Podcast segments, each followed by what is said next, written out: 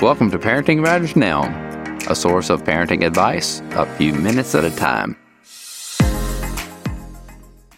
Is beauty really in the eye of the beholder? Hi, this is Dr. Roger Smith with Parenting Matters Now. I want to talk about beauty, and I'm standing here beside this little tree, and you would say that maybe this tree is not very beautiful. It's past its peak time, and you see it's lost a lot of leaves. You know, we could look at this very up close and look at these individual leaves and go, wow, these really are beautiful little leaves.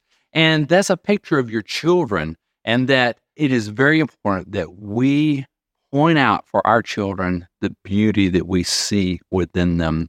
Recently, my wife and I traveled to uh, Poland. We were we stayed at this little boutique hotel called the Chopin Hotel. They had a Chopin concert there that we enjoyed. A beautiful music. But you could look at the outside of this building and go, "Wow, that vine is out of control. It's everywhere." And and yet there's something about things being out of order that makes it beautiful. There was a poem that I studied when I was in college many, many years ago, and it was called Delight in Disorder. And that things that are perfect are not necessarily beautiful.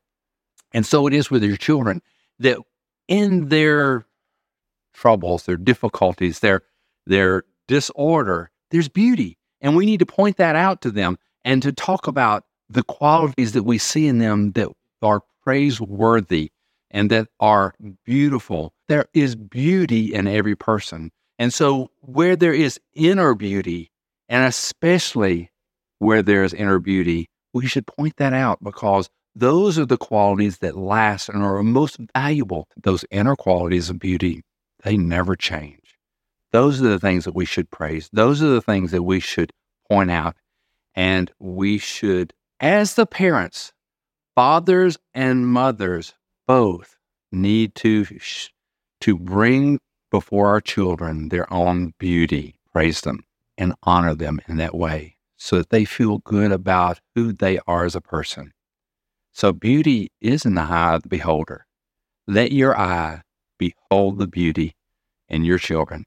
It's Dr. Roger Smith of Parenting Matters Now. If you find the advice here helpful, I encourage you to get my book, Parenting with Influence, by visiting rogersmithmd.com. Subscribe to Parenting Matters Now for more advice, or go to rogersmithmd.com to search for more topics. See you next time.